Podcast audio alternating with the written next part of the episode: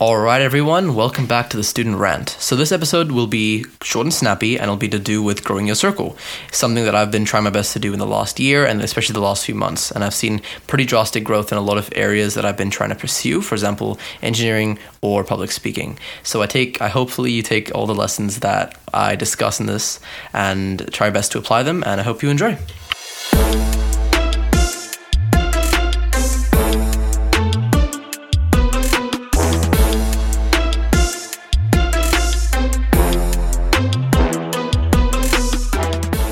So firstly, what does it mean to have a circle? And why is it important? So, right off the cuff, one of the main things to understand is that humans are social creatures, and that is something that I finally understood uh, in the last year or so. That primarily we are social creatures, and because of that, because of that, we very strongly adapt to our environment. Right, something that I've been talking about quite a while with habits, but this is more to do with your social environment. So this is something I learned again from Atomic Habits, where we humans we generally do our best, or subconsciously, even if we don't try, we end up slightly forming to those who we encompass ourselves around the most. Uh, basic example, and this is just a quote from I think Warren Buffett. You are you become the amalgamation of the five people you spend the most time with. So it's a pretty well-known thing, something that floats around quite a bit, but how do you actually improve it? How do you actually capitalize on this knowledge that you now have? Well, it's essentially like this.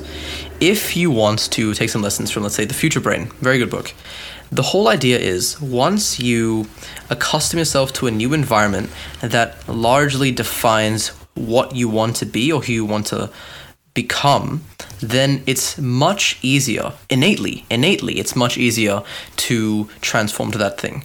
It's all about the idea of friction if you want to become, let's just say, a really famous entrepreneur, but you're around a lot of people who know nothing about business, or if you're someone who wants to be uh, very well into investing, but you're around people who spend all their money and never save anything. There's a lot of friction there. And because there's a lot of friction, not much can really happen. It's much more difficult for it to happen. I'm not going to say that you can't succeed in that area, but it's much harder. And what I'm trying to do the best at here is find a way to optimize it, make it as easy as possible, because then it's as likely for it to happen. So, then how do we go about it? Well, the main thing I go about is firstly, you look through the lens of something you want to learn or a series of things you want to learn. Basic example, again, let's say entrepreneurship or public speaking. If I go in my with my story, it would be public speaking. So I really wanted to get much, much better in public speaking and have a lot more knowledge in that lens or through that sphere. So, what I did was I reached out to multiple people pretty pretty incessantly uh, reached out to multiple people and continued doing my best to eventually talk with them and eventually i did. And now those people i regularly go to for advice when it comes to public speaking and how to speak the whole idea of rhetoric and how to eventually master that sort of social scenario when you're speaking. So that was that's pretty much short and sweet how you should think about it. You should first think of a skill or a sort of habit habit's a broad word, so I'll use it. A habit, so to speak, that you want to associate with your lifestyle. And through that, you then find a way to accustom to people who have already adopted what you have or what you would seek to do, or at the very least are on their way. Because at the heart of it, the best friends grow from shared, uh, shared goals, shared desire for outcomes. And when you have a shared desire for outcomes, both of you are on similar wavelengths, and then slowly by slowly, both of you improve. So, how, again, other than the public speaking, how else did I do it? Well, mentoring. Mentoring is a very, very important thing, especially as you get into your older years, let's say university and career. Um, but it's harder to think about initially, like take those initial first steps. So I'll be very honest. Mentoring just starts from very simply, let's say, having someone who's a year or two older than you, maybe three or four or whatever. You have someone who's a little older, and then you talk to them about certain topics. That is probably the baseline. That is what mentoring is. You find someone who has a bit more knowledge than you. Typically, that's people who are older, especially for people who are in this, you know, student phase. You the best thing to do is to find people who are at least a year or two above you because it's their experiences of where you are are still fresh in their minds and they can give you that advice. Most of the time, this is very honest, most of the time advice from people who are older than you comes from the lens of regret. And that's why I believe it's the most passionate sort of advice because they are freshly in that lens of well, I wish I did all these things, so let me try my best to help this guy do all these things. So that's why I really like the idea of find a person who's a year or two older than you, go about it. So that was the first way I went through my mentoring phase, right? Trying to get someone to mentor. Then obviously after that, mentoring becomes a bit more complicated because if you really want to hone in on a skill that's much more respected, so to speak, and really, really high tier, like for example, I really want to, let's say, get into a or create and construct a million dollar business, right? That's not something that's just off the tongue. You can just say off the tongue and find someone who's done it. It's pretty difficult, pretty rare to find. Now, when you have very focused, very sophisticated, so to speak, uh, and high level aspirations in that lens, to find a circle in that way and a mentor more specifically you go through a mastermind. A mastermind very simply it is something you pay for so it's very it's very hefty money. I think it's like 5 10k it's a lot. But you're essentially paying your way into getting access to a group of people that most likely will have more knowledge than you. You essentially have to use money as your supplement to your lack of status or knowledge. That's essentially what a mastermind is. You use money like a decent amount, 5, 10k, I'll, it's usually around that mark.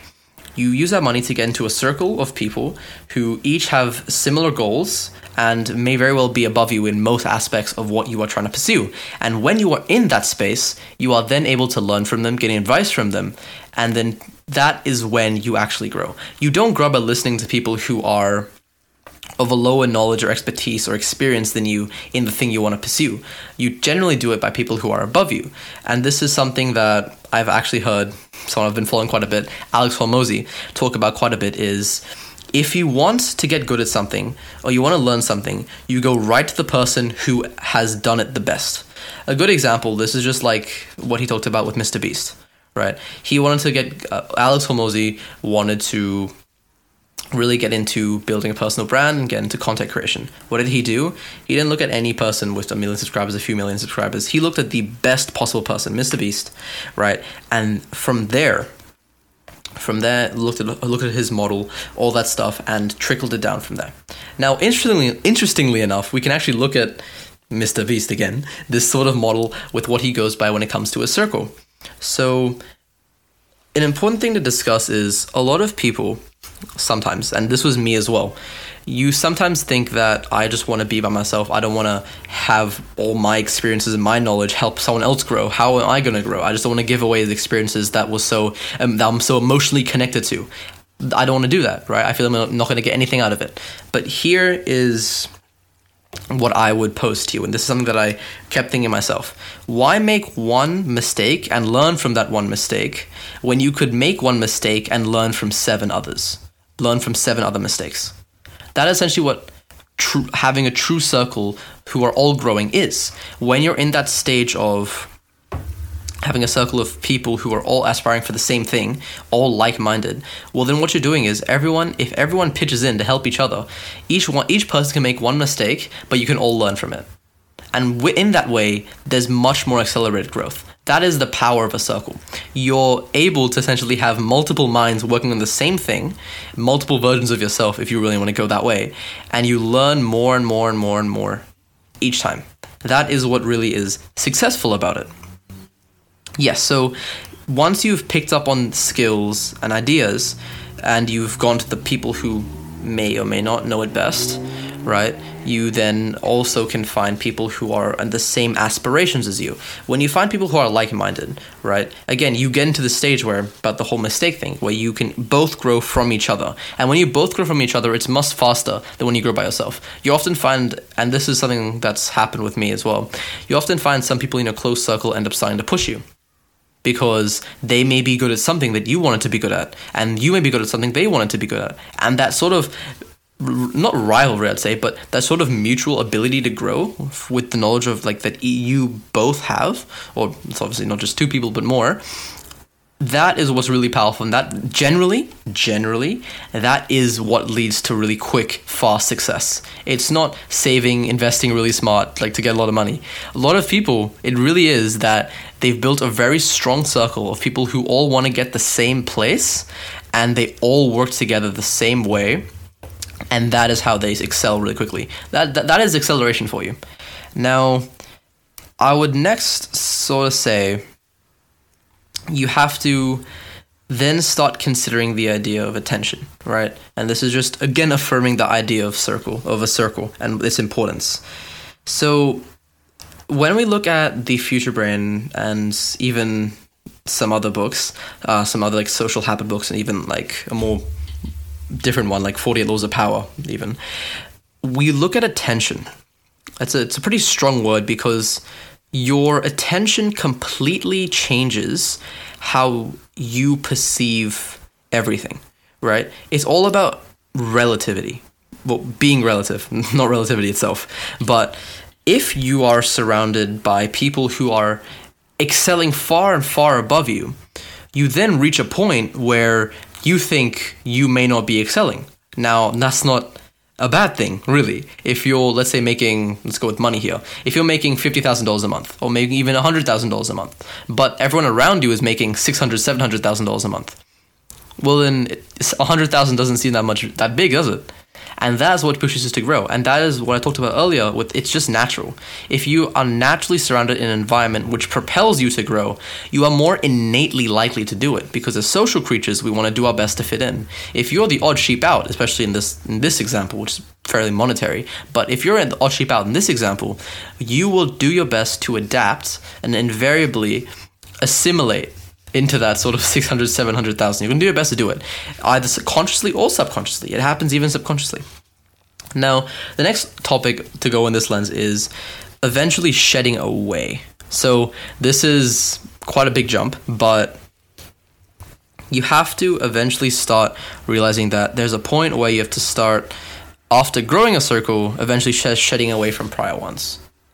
Now, it's a hard topic to talk about sometimes, but you have to be very focused, especially when you get into your later stages of life, I would guess. I don't know too much about this. I'm, I'm not I'm not 20, 25 yet, but from people I've talked to, the main thing that comes out when I start talking about, you know, social ideas, so your circle, who you should surround yourself with, the the main thing that ends up coming up is that they say just find a few people you would like and find people that truly energize you just a few people. And once you find those people you don't have to find anymore. It's an interesting concept. I mean that's not generally the way we think about it is it? That it sounds kind of pretty counterintuitive in the beginning isn't it? That well, if you want to learn so many more skills, just keep getting more and more and more circles. Once you keep, keep getting more and more people who are as good or better, much better than you in those things, just keep piling and piling on, what's going to end up happening is you can't invariably the human mind can't get so good so focused so immersed in multiple things. That is why you have to start off and continue to be very dialed into a few things and only then switch parts right?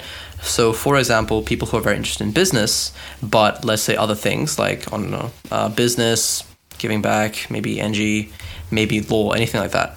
If you have a very, very wide variety of things, yes, it sort of works in the beginning when you're trying to have that shallow entrance point into those different things you want to grow like the, your different skills and knowledge you want to grow.